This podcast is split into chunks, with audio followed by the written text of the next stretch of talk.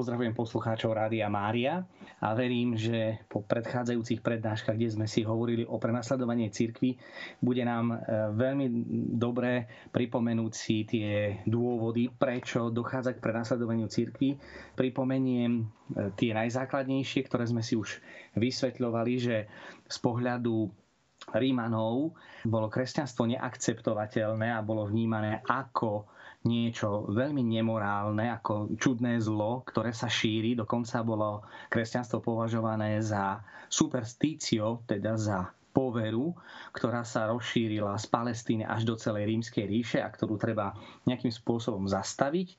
A to na základe toho, že sme si hovorili, že existovala tzv. disciplína arkány, ktorá e, znemožňovala kresťanom e, hovoriť o vnútornom slávení Eh, jednotlivých sviatostí aj Svetej Omše, čo sa stávalo tým, čo som aj hovoril, že šírili sa potom rôzne eh, pletky, eh, kde sa kresťania obviňovali zo spáchania zločinov, ktoré sme tu už hovorili, ako oidopody a kláňanie sa osloví. Hovorili sme takisto aj o orgiách, Čiže vyzeralo to tak, že kresťania slavia orgie, lebo majú hody lásky, čo sme si vysvetľovali, že to, boli, to bolo agape, ktorým pomáhali kresťania skutky lásky, nie, nie erotické lásky, ale, ale naozaj tej lásky, e, ktorú nám dáva Boh. No a potom samozrejme ďalšie e, dôvody, tiestické obety. Čiže to všetko viedlo k tomu, aby rímsky svet e, vnímal kresťanov ako čudákov, ktorí dokonca ešte ani sa nezúčastňujú na verejnom živote a to vlastne spôsobovalo, že sa pozera na kresťanov ako čudákov, ktorí si neužívajú života, ktorí si, si nevedia vychutnať ten samotný život.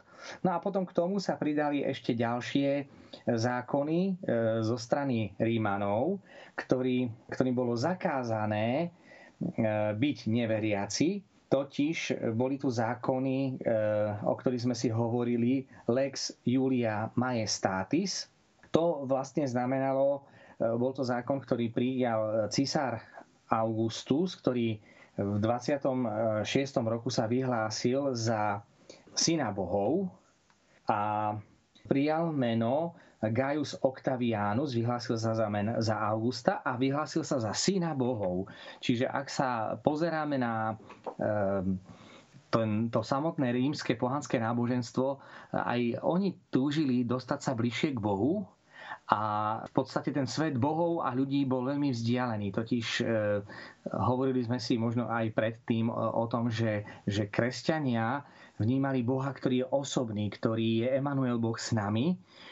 A Rímania zase vnímali, že bohovia si žijú svoj svet a ľudia si žijú svoj svet. E, bohovia žijú na Olympe, kde nieraz e, sa ten pohľad na bohov prenášal ten tzv. antropomorfizmus, že e, to je taký zložitý ter- termín, že e, bohom pripisovali ľudské vlastnosti, čo je cítiť aj u tých gréckých mýtoch, kde bohyňa sa nahnevá, alebo bohovia sa medzi sebou škriepia a hádajú, ale žijú si svoj svet a vstupujú do tohto sveta iba výnimočne, ak treba, a, a to tým, že e, urobia nejaké nešťastie, e, pripomenú, aby sa ľudia modlili k Bohom, čiže bohovia si vynúcujú úctu, e, takisto modlitbu. Takéto vnímanie bolo, bolo veľmi, veľmi silné. A tým pádom cisári využívali tak ako u iných náboženstiev, ako u egyptianov, kde faraón bol zároveň najvyšším kňazom egyptského náboženstva, a najvyšším bohom pre egyptianov bol boh slnka Ra, tak do istej miery aj minule sme si spomenuli, pretože pamätám si, že v predchádzajúcej relácii to bolo akurát v čase, kedy sme sledovali pohreb kráľovnej Alžbety a Anglicko je tiež krajina, Spojené kráľovstvo je krajina, kde na čele štátu, kráľovstva je zároveň e, je teda panovník aj na čele kráľovstva, aj na čele e, anglikánskej církvy, čiže hlava anglikánskej církvy je anglická kráľovná a teraz anglický kráľ. Čiže e, to isté bolo aj v rímskej ríši, kde rímsky cisári, keďže dobíjali svoje územia a a šírili teda svoj kult, vyhlási sa za syna bohov podľa vzoru egyptianov. Augustus okrem iného si zobral za manželku Kleopatru, čiže spojenie rímskej ríše a egyptskej princeznej. E, to, bolo, to bola obrovská vízia veľkej politiky, svetovej politiky a zboštenia rímskej ríše zo strany cisára Augusta. A tam máme možnosť vidieť, ako e, tí rímsky cisári preberali nielen e, ten celý rad bohov, božstva, ktoré mali jednotlivé národy, ale príjmali aj tú cirkevnú politiku, v rámci ktorej práve v roku 27 pred Kristom Gaius Octavianus sa vyhlásil za e, Augusta a vyhlásil sa za syna bohov. A hovorili sme si aj v predchádzajúcich prednáškach, že práve Ježiš Kristus e, sa narodí v čase za cisára Augusta, ktorý sa považuje za syna bohov. To sme si hovorili už v predchádzajúcich reláciách. A tým, že bol synom bohov, tak postupne sa snažil upevňovať svoje mocenské postavenie tým, že si vynúcoval úctu, aká patrí Bohom.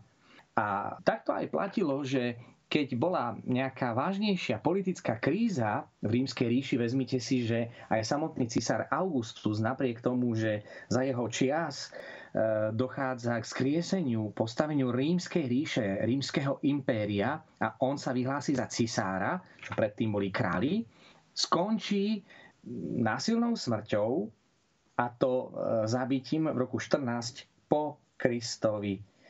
Um, tak e, to je zaujímavé, že v roku 12 pred Kristom, keď aj samotný ten císar, ktorý skriesi rímsku ríšu, snaží sa upevniť svoje postavenie, upevní ho aj tým, že si v roku 12 pred Kristom vydal zákon Lex Julia Majestatis, na základe ktorého e, každý občan z rímskej ríše bol pod trestom smrti povinný vykonávať pohanské náboženstvo a vzdávať mu božskú úctu ako synovi bohov. E, císári sa dávali okrem iného aj stvárňovať ich sochy. Existuje napríklad, aj existovali už aj za ich života, stavali chrámy cisárovi Nerovi alebo Týtovi. Čiže e, je to nepredstaviteľné, ako sa pestoval ten kult cisára už aj posilnením toho, že on je synom Bohom, on spája ten svet bohov na Olympe so svetom ľudí. On je ako keby taký most komunikačný medzi nebom a zemou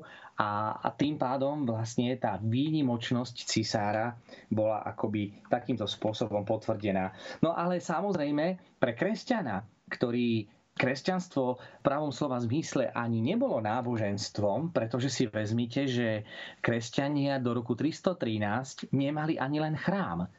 Miesta, kde sa stretávali, boli e, domy e, Rímanov, a vlastne prvý počiatok chrámu je domus eklézie, e, na spôsob rodinného kostola, do ktorého prichádzali e, ostatní e, kresťania sláviť sveté omše, ale keďže kresťanstvo od samého začiatku, od, toho, od, takej tolerancie až po to prenasledovanie kresťanov ktoré potom sprevádzalo celé tri storočia, e, neumožňovalo slobodu a, a verejné vyznávanie viery, tak to viedlo k mnohým kolíziám a tým pádom dá sa povedať, že okrem tej fámy proti kresťanom zo strany pohanov, ktorí šírili o kresťanoch že to je povera a že, že je to zlo, e, narážali kresťania na odpor aj samotnej rímskej legislatívy, ktorou sa e, rímska ríša práve píšila. A naozaj dá sa povedať, že Gréci dali svetú kultúru,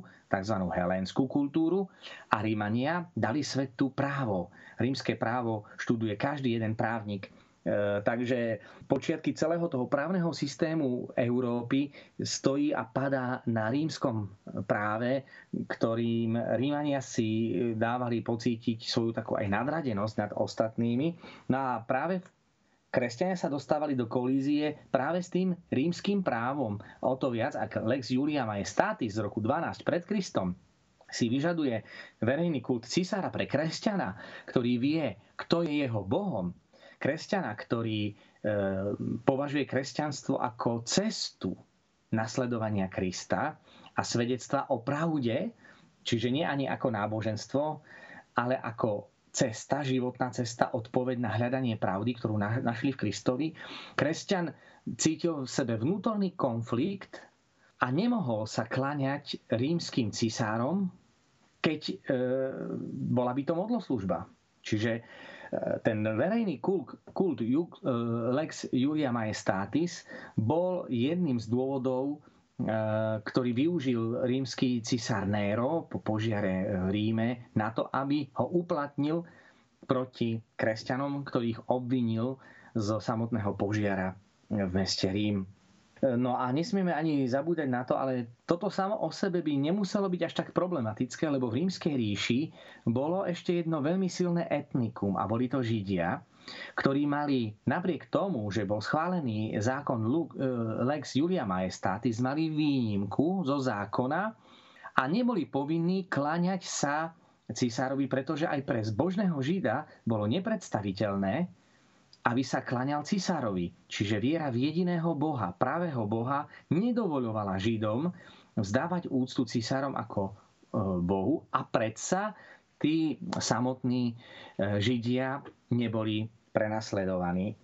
Problém ale nastával v tom, že e, samotní Židia, o ktorých sme si hovorili na samom počiatku kresťanstva, považovali kresťanstvo za židovskú sektu, ktorá narúša vieru v jediného Boha, ktorú si Židia stáročia pestovali a uchovávali, mali špeciálnu misiu zachrániť pohľad na znešenosť, veľkoleposť Boha, ktorý je zároveň aj osobný Boh. Čiže keď to porovnáme s tými pohanskými náboženstvami, Židia už ponúkali niečo o mnoho odlišnejšie. Boh, ktorý je vznešený, nie, nespráva sa ako ľudia a predsa veľmi blízky. Je to Boh Abraháma, Boh Izáka a Boh Jakuba. A e, my ako kresťania si uvedomujeme, že Židia sú starší bratia vo viere a naozaj aj v postoji voči e, zákonom, ktoré si vynúcovali cisári, Židia nám razili cestu toho, že e, zbožný Žid sa neklaňal cisárovi a nepodvoľoval sa ľahko vážne zákonom, ktoré sami o sebe zavezovali rímskych občanov ale boli nesprávne alebo protiviace sa samotnej viere. Ale Židia, keďže v obave, že kresťania rozbijú už aj tak e, vážne problémy, ktoré muselo riešiť židovstvo, či už s helenizmom, s plivom pohanskými, ktoré prenikali do židovského sveta. A ešte židovská sekta, sami veľmi dobre vieme, keď sme hovorili o svetom Pavlovi, bojoval proti kresťanom, lebo považoval to za správnu vec, a dokonca aj v mene zákona, napriek tomu, že desatoro božích prikázaní hovorilo o tom, že nezabiješ, vyžíval sa v zabíjaní kresťanov, pretože považoval to ako jedinú cestu, ako zachrániť židovské náboženstvo od e, začínajúcej schizmy.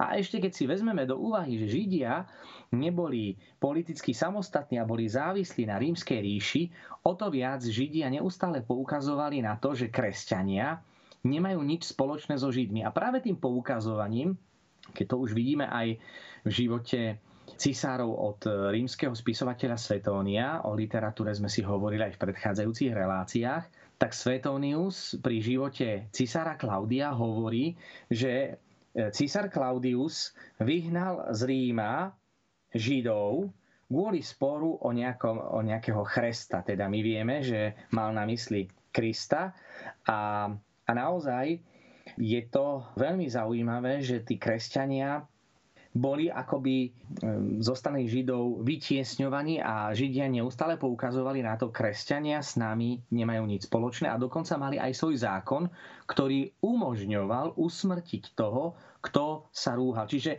ak by sme mali hovoriť o, o prenasledovaní kresťanov, tak e, začína to práve tým, že Židia boli prví, ktorí prenasledovali kresťanov, aj prví mučeníci vzýšli zo židovskej synagógy, ale aj tým poukazovaním na to, že Židia, hovoria, kresťania nemajú s nami nič spoločné a keďže Židia mali tú výnimku, tým pádom tá výnimka zo zákona ohľadom Lex Julia Majestatis sa čím ďalej tým menej uplatňovala na kresťanov, ktorých začali už postupne vnímať aj v rímskej spoločnosti nielen ako nejakú židovskú sektu, ale práve naopak ako poveru, ako, ako vieru v Krista, ktorý bol čarodejník a opantal mnohých ľudí a robil nejaké divy, čiže aj tie zázraky, e, ktoré my pozeráme na to s vierou, boli interpretované v takomto svetle.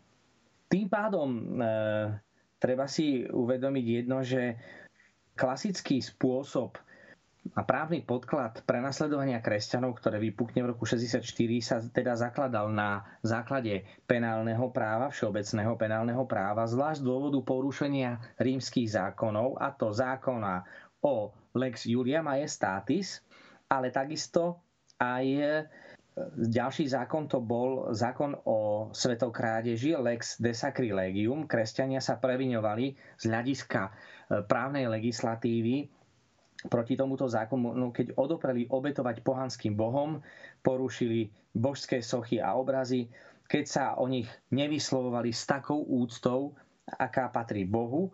A trest pre previnenie sa voči Bohom nebol zákonom stanovený, ale závisel od ľubovôle sudcu, ktorý vyhodnotil závažnosť porušenia tohto zákona.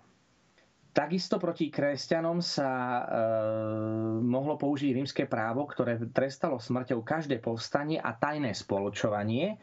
A keď, sa, keď Rímania označovali kresťanov za e, superstício, za poveru, tak e, mohli uplatniť zákony proti čarodeníctvam a poverám, k tým, že sa vyháňali zlí duchovia, tým, že dochádzalo k zázračnému uzdravovaniu, to z pohľadu vonkajšieho vyzeralo ako nejaké čarodejníctvo a tým pádom rímske právo umožňovalo potrestať aj smrťou takýchto ľudí. Okrem iného, sväté písmo, ktoré je inšpirované Duchom Svetým, takisto bolo interpretované ako za magické a sacrilegium, teda svetokrádež, sa mohlo potrestať ukrižovaním, spálením alebo priamo smrťou v amfiteátri.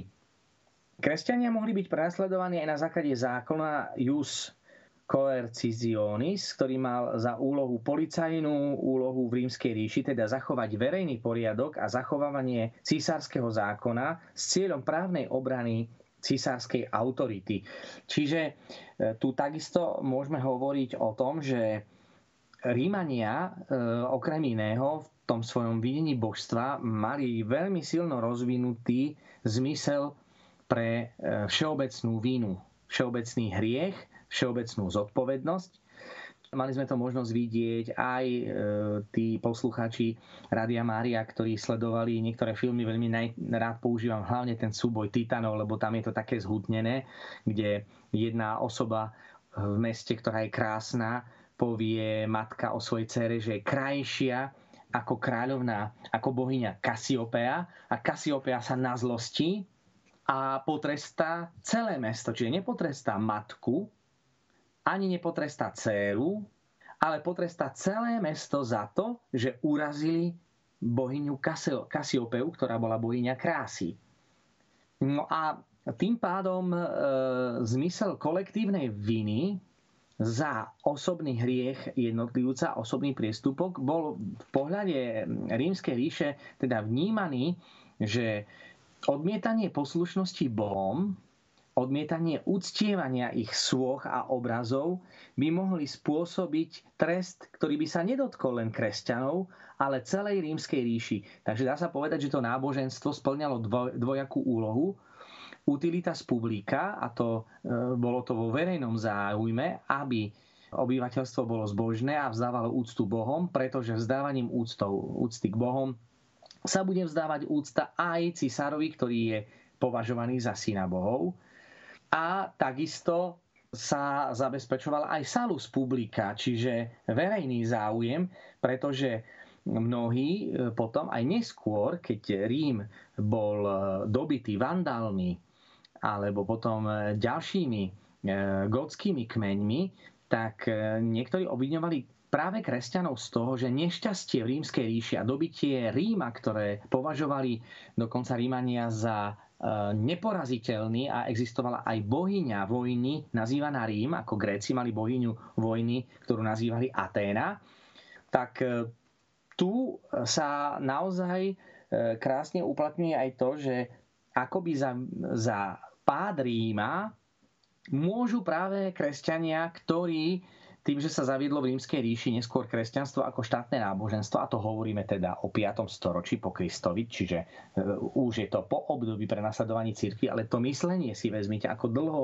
v tom e, uvažovaní Rímanov ostalo, tak naozaj vznikali diela, ktorými sa považovali kresťania za zodpovední za pád Ríma, na čo samozrejme svätý Augustín potom reagoval svojim posledným apologetickým dielom, obraným dielom kresťanstva a to je Boží štát De Civitate Dei, kde hovorí a poukazuje na príklady, ako sa v rímskej ríši stávali nešťastie a to aj vtedy, keď kresťania neboli. Čiže to, že sa kresťania nezapájali do verejného kultu cisárov, tak treba povedať, že ten zákon Jus coercitionis, ktorý mal e, policajnú úlohu v rímskej ríši udržiavať poriadok a takisto aj poslušnosť cisárovi a zachovávať aj náboženstvo, ktoré je vo verejnom záujme rímskej ríše, mohlo e, sa uplatniť potom proti kresťanom, ktorí e, odmietali uznávať božstvo cisárov a iných bohov a taktiež sa odmietli kláňať e, týmto bohom. Takže e, toto sú veci, ktoré si stále musíme brať do úvahy a, a pochopíme, že tých dôvodov na to, prečo by mohli prenasledovať kresťanov, mohli právne podklady nájsť v samotnom rímskom zákone dostatočne na to, aby ich mohli v prípade potreby použiť proti, proti týmto ľuďom. E, okrem iného ešte môžem povedať to, že Rímania si považovali, neraz to politické a náboženské bolo veľmi spojené, považovali si za, e, za to, že majú úspechy e, pri dobývaní jednotlivých národov pripisovali to priazní bohov práve pre ich zbožnosť. Práve preto, že uctievali jednotlivých bohov a každý akt víťazstva mal silný náboženský podtón, pretože aj samotní cisári prechádzali cez výťazné oblúky, dokonca v Ríme, tí, čo ste navštívili Rím, existuje,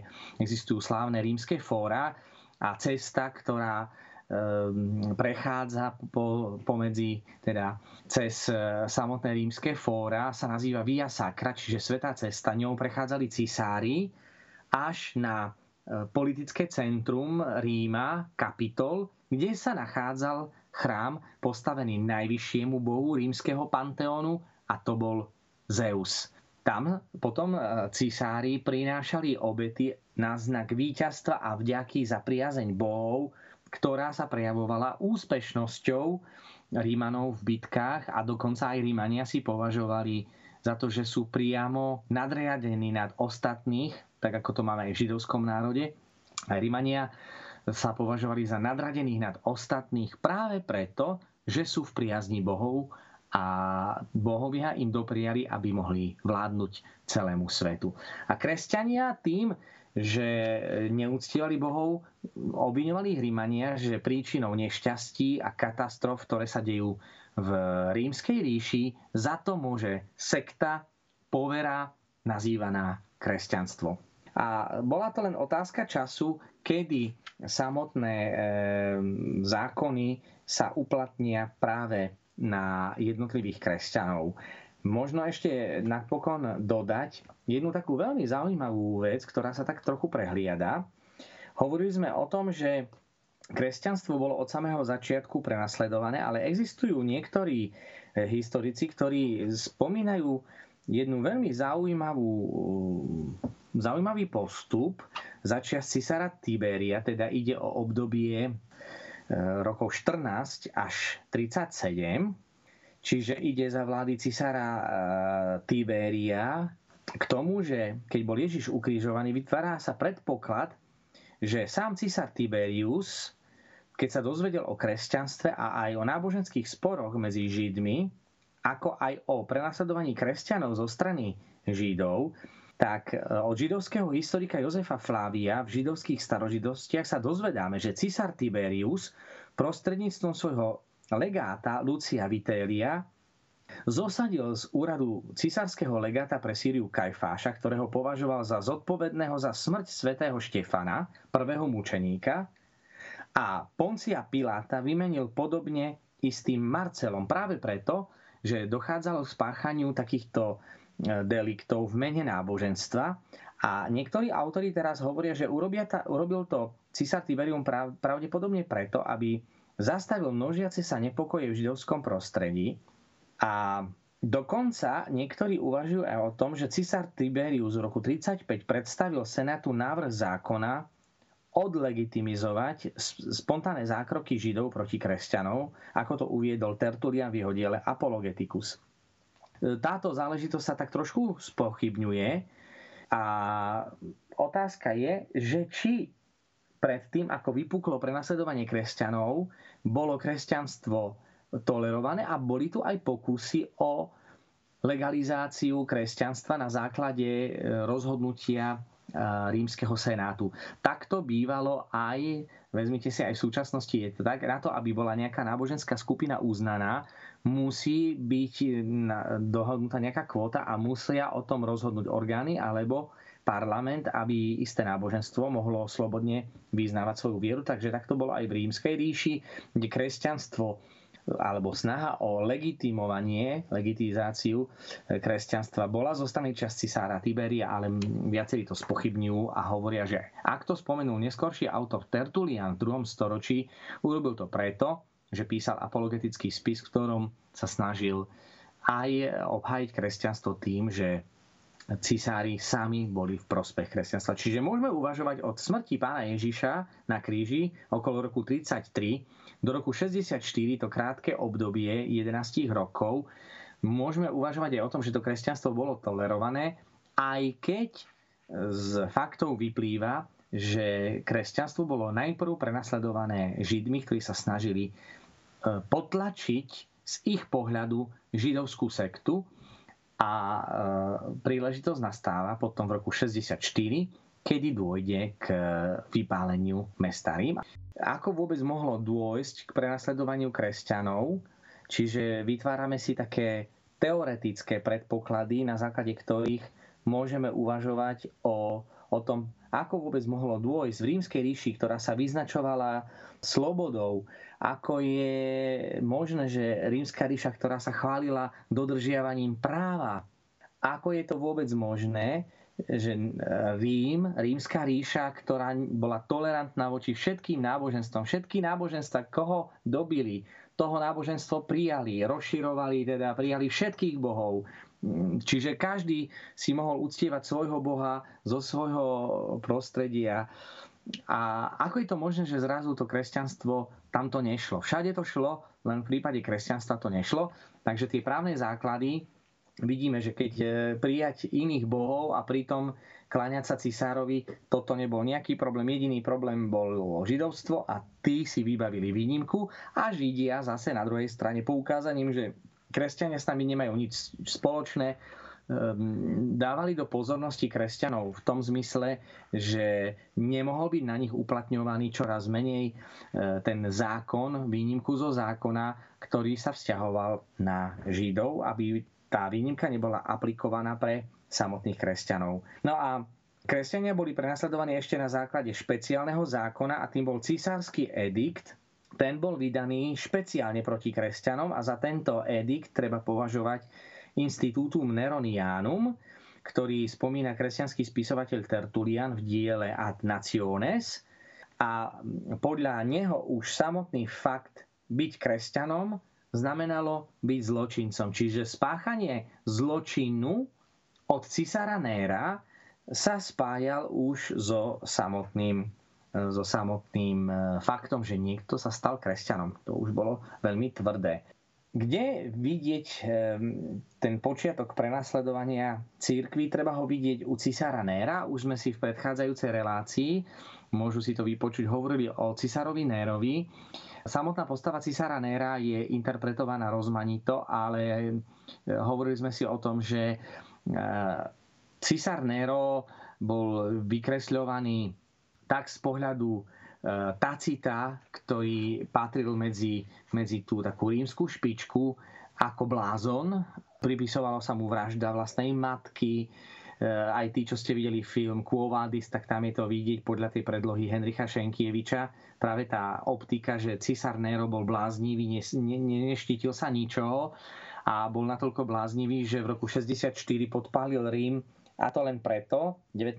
júla 64 v blízkosti mm, cirkusa, cirkus Maximus, najväčšieho rímskeho cirkusu. Pozor, ak hovorím o cirkuse, niektorí poslucháči si môžu predstaviť cirkus zvieratá a, a akrobácie, ale cirkus e, to bol vlastne e, to bol štadión, ktorý mal oválny charakter, na rozdiel od amfiteátra, ktorý je okrúhly. Takže e, Koloseum bolo amfiteáter, lebo je okrúhly, ale cirkus bol oválny. Čiže tam sa konali jazdecké dostihy, e, tam sa odohrávali aj gladiatorské zápasy a išlo vlastne to pomenovanie cirkus, išlo podľa toho, že círka okolo museli behať okolo, kým v amfiteátri bolo javisko fixné, pri cirkuse sa očakávalo, že tie jazdecké preteky budú e, robiť kolečka e, okolo. A tým pádom vlastne aj to pomenovanie cirkus je také, ale vrátim sa zase späť myšlienke. Z 19. júla 64, kedy císar Nero podpalil Rím v blízkosti Circus Maximus, dodnes tam je zastávka metra Circo Massimo. A vyvolal sa obrovský požiar Samozrejme e, obviňovali, že tento požiar urobil sám cisár Nero.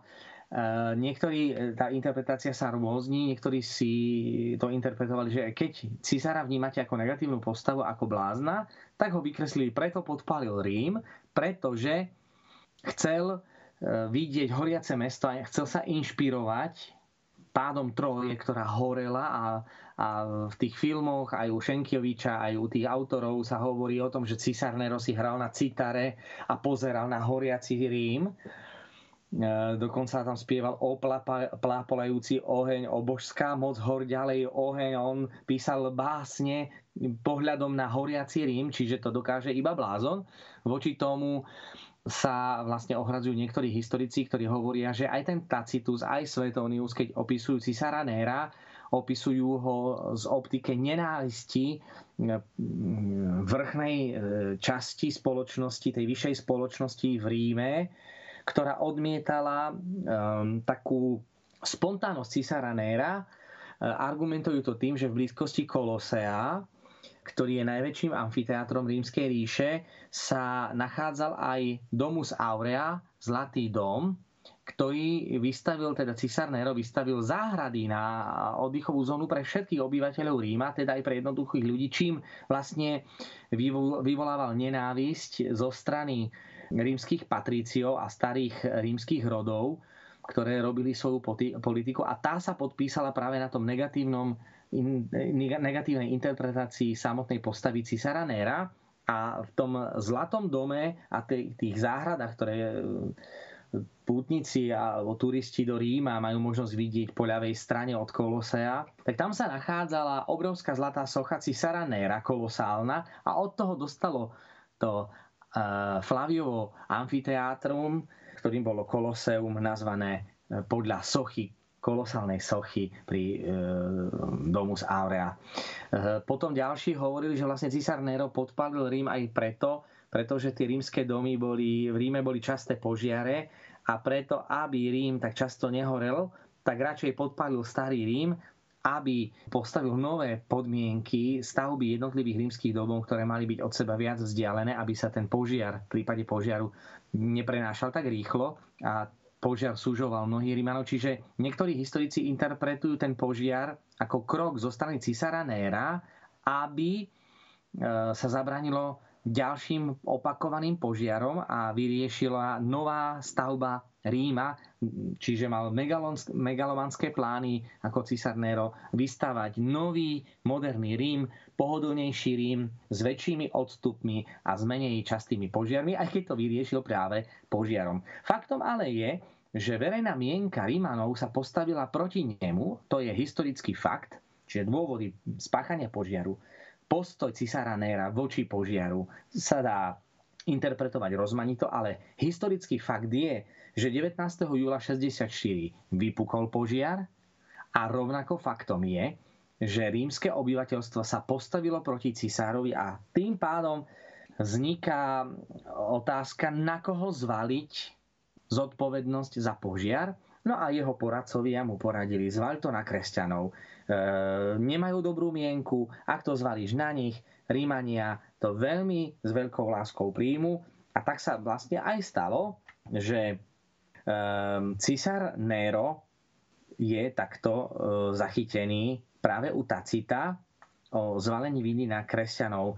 E, toľko v jeho diele letopisy a nález a píše, že Nero vystúpil na svoju domácu scénu a ospevoval záhubu Troje, porovnávajúc súčasné nešťastie so starodávnou pohromou. Čiže tu je vykreslený práve ten císar Nero, kde hrá na harfe pri, a pri dodržiava divadelné predpisy, e, je oblečený do hereckého kostýmu, aby sa pozeral na podpálený Rím.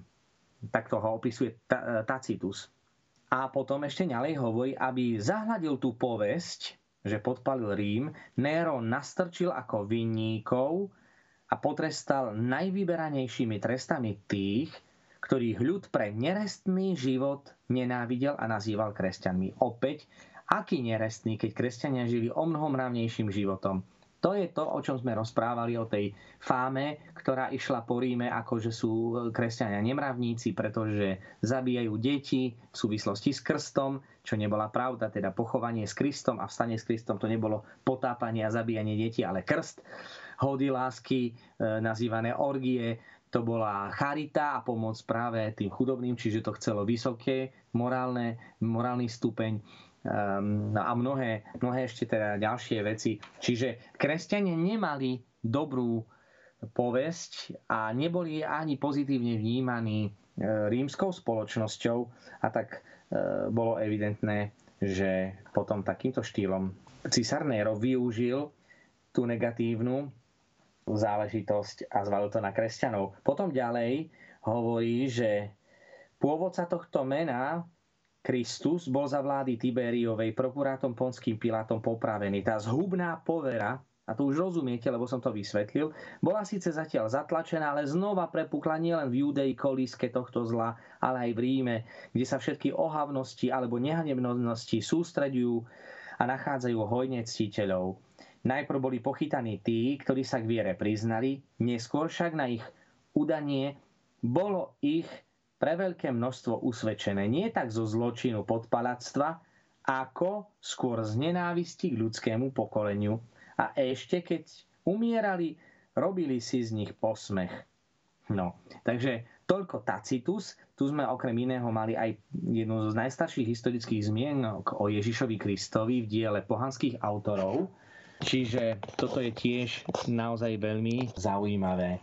Potom, e, čo sa týka e, samotného vypuknutia požiara, tak dochádza k nariadeniu, tomu ediktu, o ktorom sme si hovorili.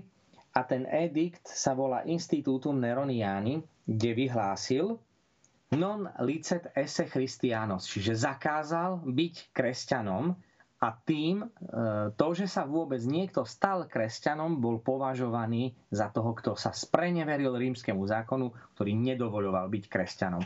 To neskôr využívali aj apologéti na to, aby keď už aj zločinec má svojho obhajcu, ako je možné, že kresťan, už len to, že je kresťan, je považovaný za zločinca a nemá právo ani len obrany, ale je vystavený e, svoju vôli toho, kto tých kresťanov e, trestce.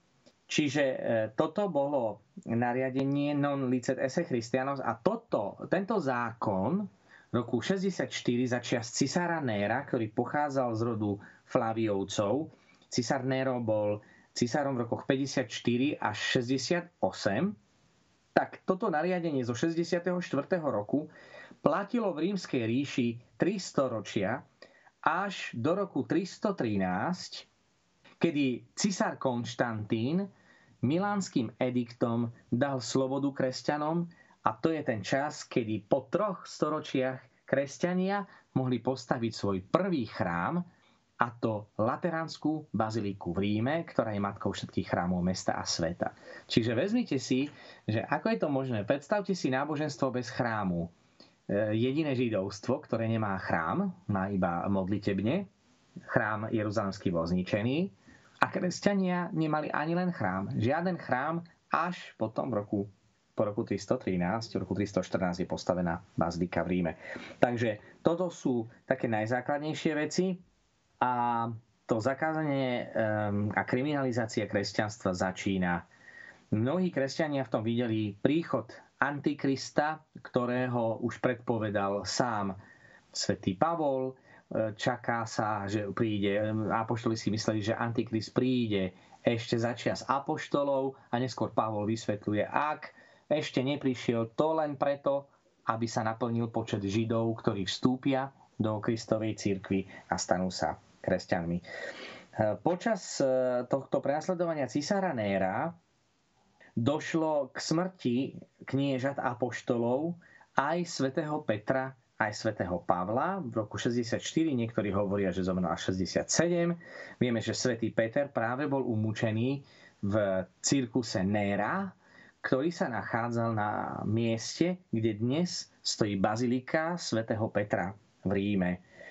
Toľko ešte Tacitus napísal o prenasledovaní prvých múčeníkov, ktorí majú okrem iného aj liturgickú spomienku, múčeníci v Ríme, po požiari v meste Rím 19.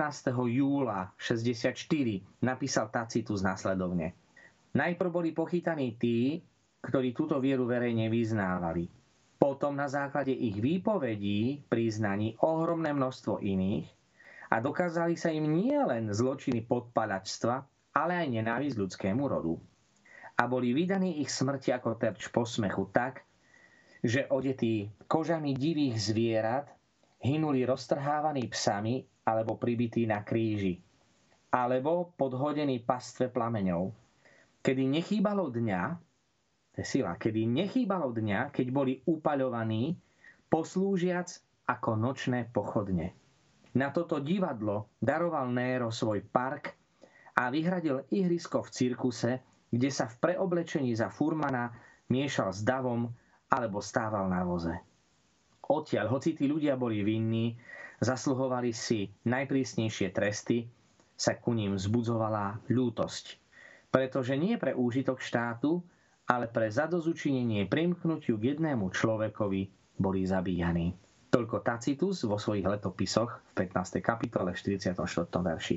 Je to niečo hrozné, keď počúvame, akou smrťou zomreli títo kresťania. Včera sme mali liturgickú spomienku na svätého Ignáca Antiochijského, ktorý zomrel v rímskom koloseu a tam bol roztrhaný divými šelmami, kde hovorí, Chcem byť ako Božia pšenica rozomletá na chlieb.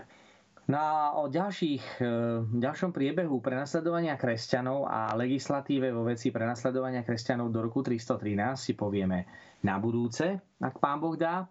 Požehnaný deň.